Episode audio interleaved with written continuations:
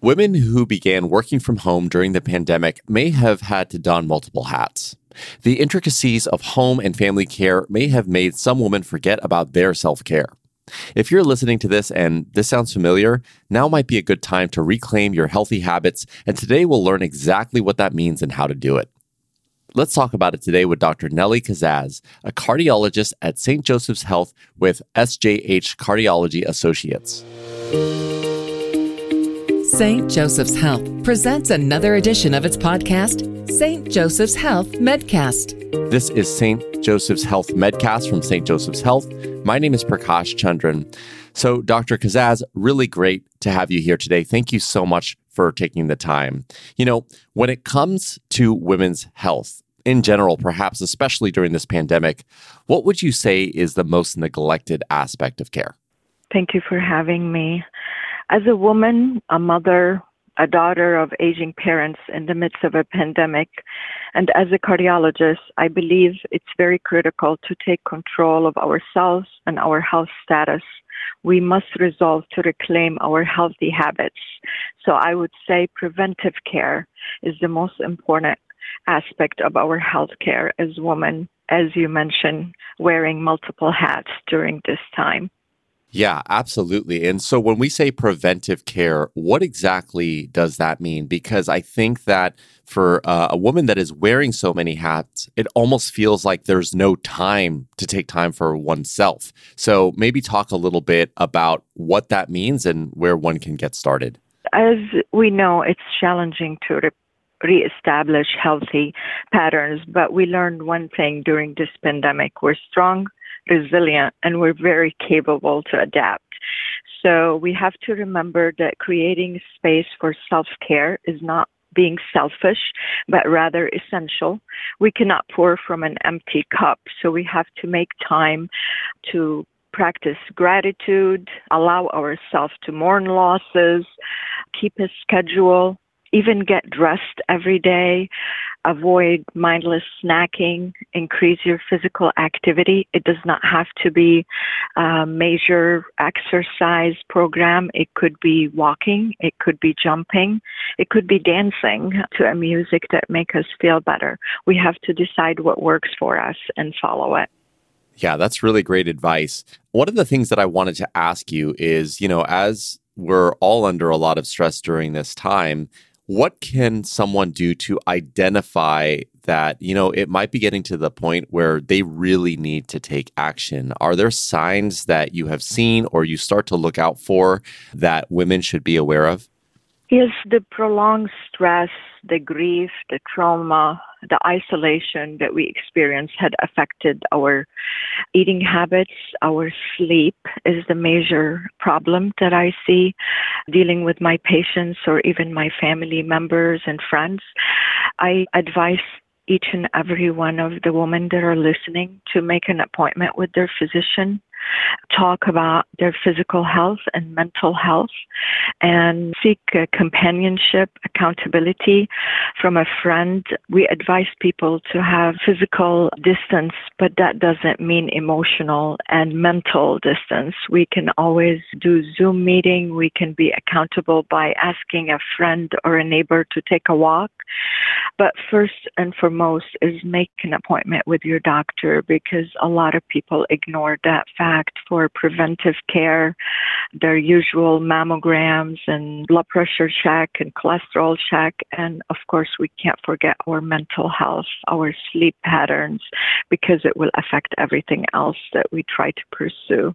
Yeah, absolutely. And, you know, it's one of these things where our body is a vehicle, and if we keep running it down and we don't do those frequent checkups, and we especially don't check in with ourselves from a mental health perspective, then that's when things really start to bubble over or get to a point where something might happen. So it's so important to per- do, as you're saying, this preventative care checkup. Go to your annual physicals, go see someone, go talk to someone if you are feeling something. Isn't that correct? Absolutely. It is very important. That is a good start, knowing your numbers, where you stand, and usually your primary care physician, family physician will be the right person to start with and direct you in the in the direction you need. If we need to see a specialist or to see a mental health specialist or otherwise, but that's a very good place to start. So, you know, I want to talk about my wife here for a minute, who is amazing. She is taking care of a newborn. She is taking care of our two-year-old. She is taking care of me. And let's face it, I need lots of help. And she is just running things in the house or around the house just so well. And I know that doing all of that takes a toll. And it's hard because sometimes there's just no time for herself. You know, a lot of the things that we're talking about that I know that she needs, it's hard to even imagine. Or I know for her, it's like, well, I have all these responsibilities. How do I even begin to start to take care of myself? So if there's like one step, like a low-hanging fruit step where someone can just start to reclaim their healthy habits, as you're saying, what might that one step be? I... teach all the women in my world to say it's okay to say no, and it's okay to claim even if it's ten minutes for yourself. And this is how it starts. So you can prioritize your responsibilities and your needs, even in these ten minutes, or even if you prefer to have half an hour every Sunday. But it's very important to say no when you can't. It's not selfish, because if it's beyond your ability to keep going, it will affect what are the important things in life. I always felt like I can't be a good mother unless I'm a happy mother. I can't be a good mother unless I had my sleep. And this is how I learned not to feel selfish about prioritizing my needs also, because it did affect my relationship with my children, with my husband, with my parents, with everybody around me. So it's okay to say no when you can't add to all the responsibilities that you already have. It's okay to prioritize self-care. It is not selfish. It is actually critical. That is so well said, Doctor Kazaz. As a partner, it sounds like the best thing that I can do is not only be understanding when my wife says no, or I need that space, and obviously be supportive, but also to be proactive, right? To notice that, hey, you know what? There's a lot that she has on her plate. Maybe this is something where I can step in and say, hey, you know what? Take the day off, or take half a day, take whatever time you need to rejuvenate and recharge. So is that the advice that you would give partners to kind of be understanding and proactive? Absolutely. Allow it, prioritize it, normalize it. It's okay to take time away. I have to tell you, we're, as uh, women, we are more social beings, and this pandemic had affected us in a very different way. And I think just taking the time to call a friend for ten minutes to socialize, it makes a huge difference in our mental well-being. So my advice would be allow it and normalize it, to take that time away. Yeah. Another piece that I have noticed is that when you don't talk to someone or you don't connect with people for a long time, sometimes you don't even yearn it anymore. You just think that it's normal not to speak to anyone. And it's only when you connect with someone, you're like, wow, I really needed this, right? I, I've noticed this with my wife, certainly. Is this something that you're also seeing? Without a doubt. You know, they say it takes sixty days to develop new habits, and we all know it's been more than sixty days during this pandemic. We learn not to socialize. Uh, maybe if we like to host parties, we like to plan events, we have not been able to do that, and it became the new normal. And it's okay that there will be a new normal, but we can't forget who we are. We can't forget what makes us who we are, or, or what makes us happy, or what fill our cup. So we do have to relearn how to develop new habits of maintaining the things that we enjoy to do, but maybe make a twist to it, maybe enjoy the outdoors more, or maybe just make our party that we love to host with less people. So it's very important to go back to who we are and what makes us who we are. It's just with a new normal, but it made us change the habits we have. We learn not to do this, not to get dressed, not to host a party, not to plan an event. And these are the things that, again, made us who we are, even if we didn't plan it, attend it, or look forward to it. So put something on the calendar, and it can be different than pre-pandemic, but put something on the calendar, plan it, and look forward to it. That can make all the difference in the world. Absolutely.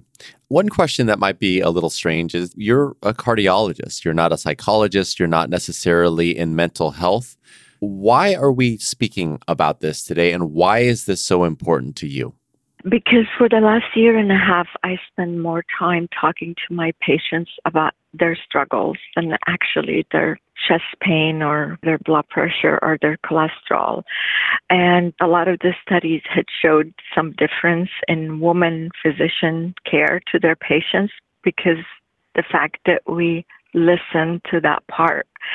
It's a very vital part of their overall health. We all know that stress, lack of sleep, increase our stress hormones, which can affect our blood pressure, our cholesterol, our weight, which can obviously lead to cardiovascular problems and events.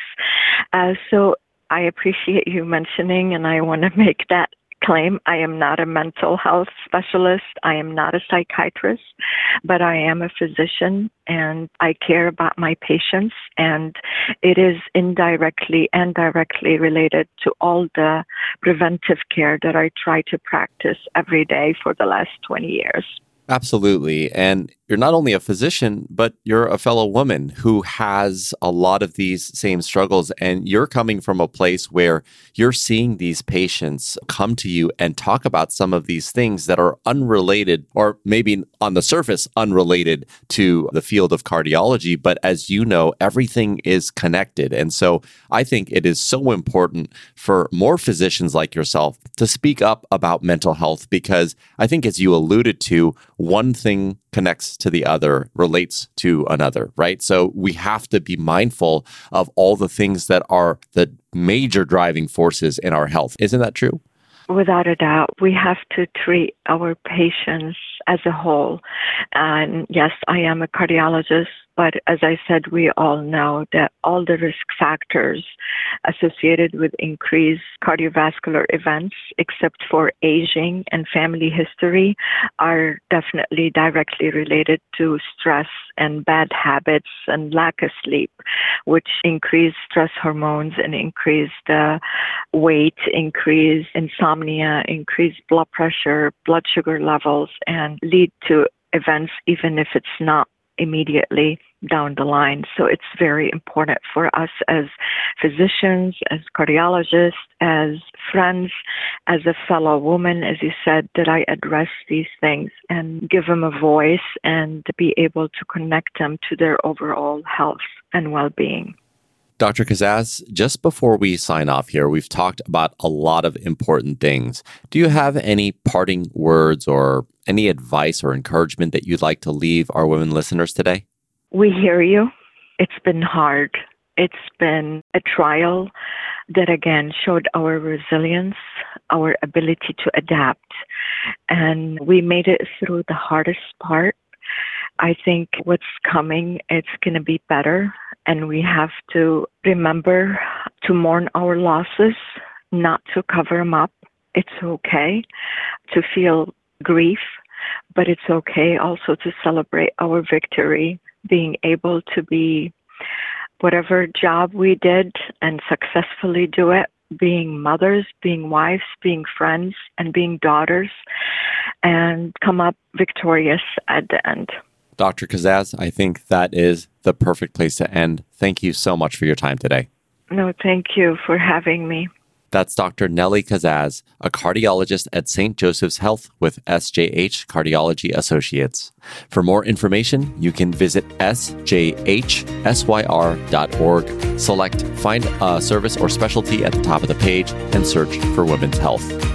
If you found this podcast helpful, please share it on your social channels and be sure to check out the entire podcast library for topics of interest to you. This is Saint Joseph's Health MedCast from Saint Joseph's Health. My name is Prakash Chandran. Thank you so much for listening.